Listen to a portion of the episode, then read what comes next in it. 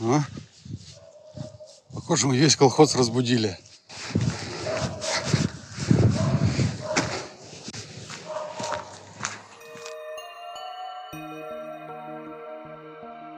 Здравствуйте, звездочеты! Сегодня у нас первое полевое наблюдение в серии «Небо в подкастах». Полевые наблюдения, которые у нас будут проходить, они все бонусные. Не входят в заявленные нами 15 э, или 16 выходов подкаста в серии. Они будут проходить отдельно от подкастов, ну хотя мне бы очень хотелось, чтобы это было совмещено. Ну вот, например, рассказывая созвездие Льва, можно было бы рассказать о знаменитом трио Льва. Это три галактики, расположенные в небесной сфере, ну, довольно-таки близко друг от друга. Ну, очень, очень красивое скопление, и каждая из галактик очень красивая. Но, скорее всего, мы их все-таки разделим, и отдельно будет подкаст про созвездие Льва, и отдельно э, репортаж э, с астрономической площадки наблюдения.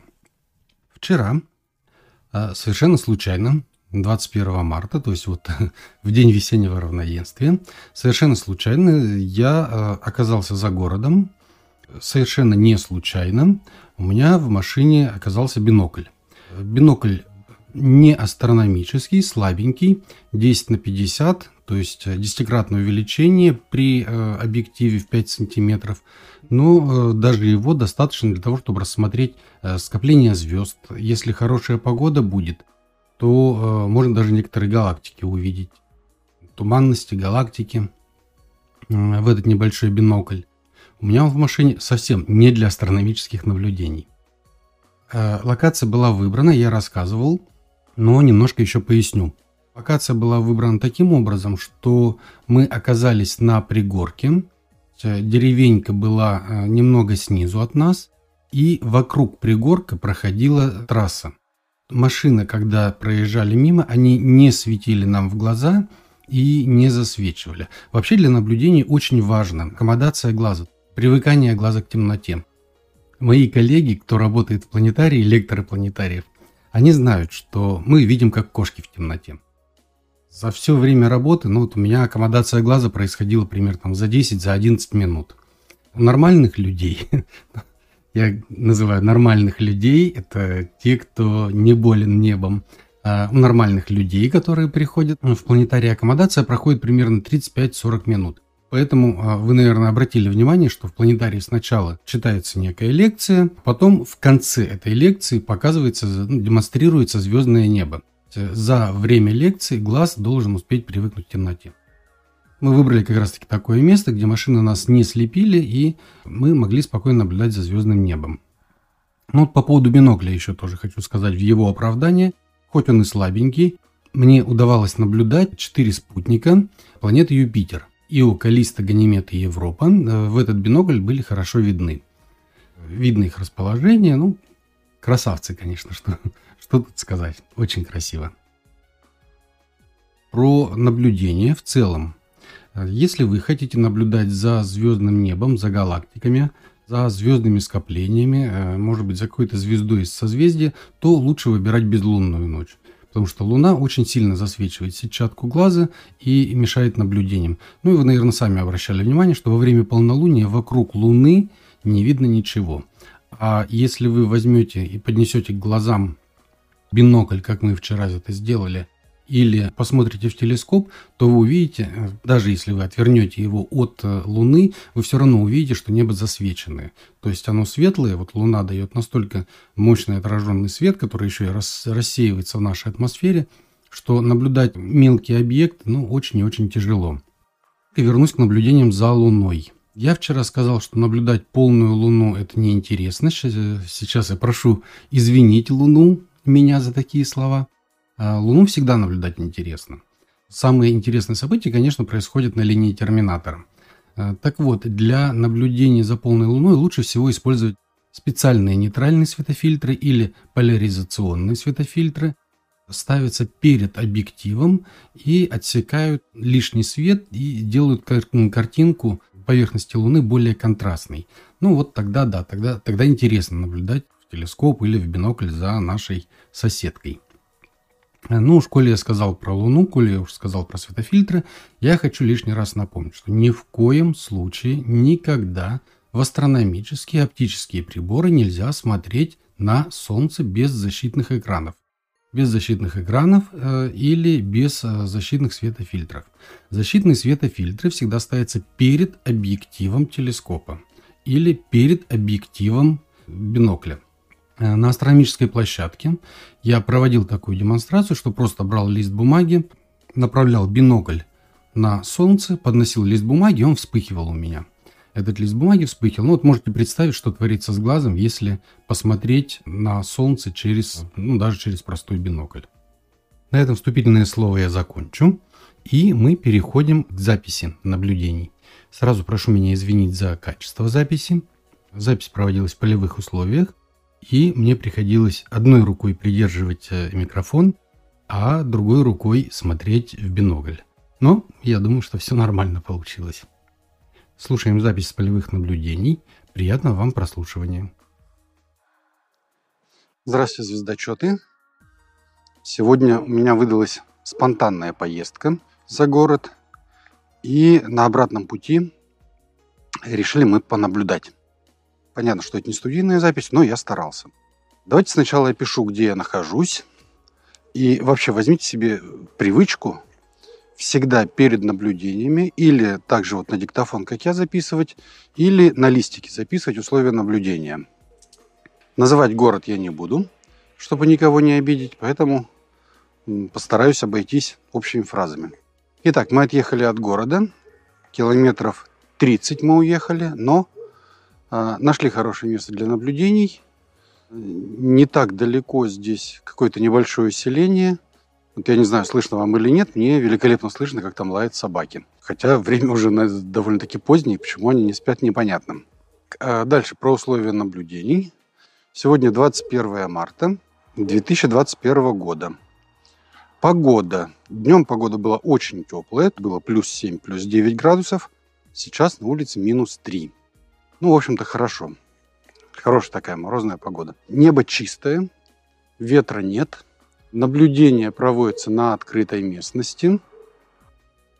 Здесь я забыл упомянуть самое главное. Э, во время наблюдений обязательно говорится, как проводится наблюдение. Если наблюдение проводится невооруженным глазом, то так и говорим, невооруженным глазом. Если это какие-то аппаратные наблюдения, то обязательно говорим характеристики этого аппарата, через который мы наблюдаем. Ну, например, телескоп-рефрактор, диаметр объектива 115 мм или телескоп-рефлектор, э, диаметр зеркала или 315 мм. Ну или, как в нашем случае, бинокль 10 на 50 или десятикратное увеличение 50-миллиметровым объективом. Отъехали от города, поэтому огней города у нас нет. Немножко там есть от этого поселения, но они не такие уж большие. По крайней мере, не затеняют ничего. Основной объект наблюдения у нас сегодня Луна. И рассказ будет тоже про Луну. А сейчас я расскажу, что мы видим. Ну, начнем с того. Э, самый распространенный вопрос, почему Луна называется четвертями. Первая четверть, хотя видно половину Луны. Почему это четверть? Тут все очень просто. Мы видим освещенную половину Луны. Обратную сторону Луны мы не видим. Поэтому весь видимый диск Луны считается как половина Луна, а половина половины диска – это и есть четверть. Ну вот сегодня у нас как раз до мартовского суперлуния примерно неделя. И у нас первая четверть, ну даже так, чуть-чуть побольше. Наблюдения будут проводиться э, в слабенький бинокль. Слабенький, но бинокль 10 на 50. То есть у него э, объективы диаметром 50 миллиметров. Это 5 сантиметров. Собрать света можно э, намного больше, чем человеческий зрачок. А, ну, наверное, где-то около 11, около 12 раз э, света больше, чем человеческий зрачок собирает вот этот 50-миллиметровый. Вообще Луне надо сказать огромное спасибо за то, что она у нас есть. Луна нас закрывает от тех метеоритов, от тех метеорных потоков, которые к нам могут прилететь снаружи из Вселенной. Ну, по крайней мере, некоторую часть земной поверхности она прикрывает. Долгое время люди, когда наблюдали за Луной, посчитали. Ну, опять-таки, были сложны много легенд, которые я сейчас не буду рассказывать, иначе мне в подкасте потом в основном не останется что рассказывать. люди думали, что вот э, то, что они видят с Земли, это и есть полностью вся Луна.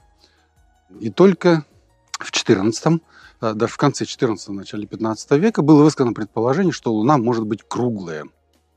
Ну и, соответственно, люди считали то, что днем Луна поворачивается к нам одной стороной, а ночь поворачивается другой стороной. Поэтому мы видим вот только одну сторону Луны постоянно. Ну, это, опять-таки, это одно из предположений. Луна повернута за счет приливных сил, она всегда повернута к Земле одной стороной.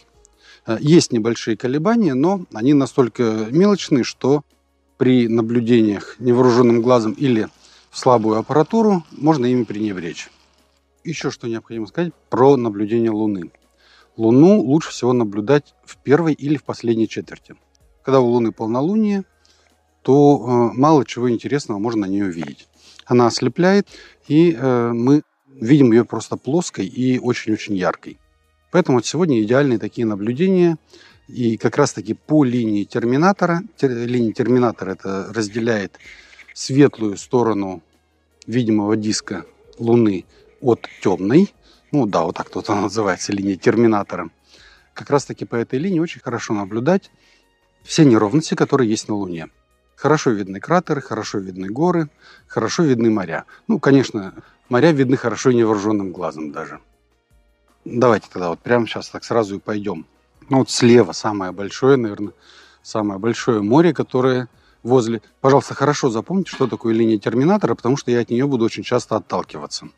У Луны, так же как и у Земли, есть север и юг. Верхняя часть видимого диска Луны – это север, южная – это, ну, соответственно, это низ Луны. Если мы смотрим от линии терминатора слева направо, вот в верхней части той четверти, которую мы сейчас наблюдаем, то мы увидим море ясности. Оно такое самое яркое, наверное, э, почти округлой формы. Дальше идет море спокойствия. Ну и над морем спокойствия можно увидеть, вот я уже сейчас беру бинокль. Ну да, в бинокль можно рассмотреть можно рассмотреть кратер Аристотель. Ну, дальше идет море изобилия. Это все еще двигаемся мы слева направо. Дальше на границе мы сейчас были возле линии терминатора, теперь мы двигаемся к краю Луны. Вот как раз таки на границе Луны это море изобилия. И там же почти у видимой кромки Луны, тоже у края, это море кризисов. Так, я прошу извинить то, что я так говорю, потому что я сейчас пытаюсь одновременно смотреть и в бинокль и следить за тем, чтобы не было лишнего шума в микрофон. Под морем изобилия видно серое пятно. Кстати, видно его даже и без э, бинокля. И это море нектара. И у линии терминатора, что я вижу, это еще море паров. Больше морей, да, больше, больше морей я пока не вижу. Так, смотрим на южную часть. Ну, тоже на красавца. Очень красивый, к сожалению, невооруженным глазом он не виден. Ну вот э, в наш бинокль его видно. У самой южной части, то есть почти внизу вот этой нашей видимой четверти, э, есть красивый кратер, который называется кратер Тихо. От него расходятся лучи и идут вот от самого низа, идут вверх аж вплоть до тех самых морей, которые мы сейчас наблюдали. Кратер Тихо, он не самый крупный кратер, у него в диаметре всего 85 километров, но при хорошем зрении его все-таки видно с Земли. Э, люди с хорошим зрением и при хороших условиях наблюдения его видят с земли. Я невооруженным глазом, я просто знаю, где он должен находиться, поэтому я примерно, примерно догадываюсь, как он должен выглядеть, и вот вроде бы как его вижу. Ну, конечно, лучей от него я не вижу, лучи видно только в бинокль. Что еще э, можно сказать про наблюдение Луны? Пока бинокль отложу, чтобы не раскрывать полностью весь подкаст, не пересказывать про Луну. Еще немного про кратеры. Пока буду идти к машине, сейчас расскажу вам про кратеры. Кратеров вообще известно. Открыто ну, порядка 109-110 тысяч. Это вместе с кратерами, которые на видимой стороне Луны и на обратной стороне Луны, которую не видно. А, как я уже сказал, кратер Тихо э, – это не самый крупный кратер. Самый крупный кратер – это Аполлон. Назван так в честь той самой лунной программы который исследовал Луну, американская лунная программа. В диаметре он э, больше 500 километров. Но мы его не видим, потому что он находится на обратной стороне Луны. И вот, кстати, с обратной стороны Луны очень много кратеров. Я уже в самом начале наших наблюдений сказал, то, что Луна как щитом прикрывает Землю. Как раз-таки один из сильных ударов метеорита пришелся по Луне, и на месте его падения образовался вот этот вот кратер Аполлон. Наверное, пока из наблюдений все, потому что хоть и минус 3 градуса, но все-таки прохладненько. На этом я с вами распрощаюсь и ждите очередной записи э, с наблюдений с нашего суперлуния, которая будет через неделю. 28-29 марта будет суперлуния. Если погода позволит, то мы тоже так э, выйдем за город и проведем наблюдение. Все, пока-пока. Сегодня 30 марта. Собирался я понаблюдать и пообещал вам в прошлый раз, неделю назад, обещал, что мы посмотрим суперлуние, но суперлуние не получается. А, в первый день была какая-то дымка, которая рассеивала и было ничего не видно, а сейчас вообще набежали облака. И вот я в течение нескольких часов выходил на улицу, пытался увидеть, чтобы хотя бы какой-то просвет был, но, к сожалению, просвета никакого нет и довольно-таки плотная облачность, поэтому первое суперлуние в 2021 году мы не увидим. Ну, по крайней мере, я вот на своей широте я его не увижу. Но это ничего страшного.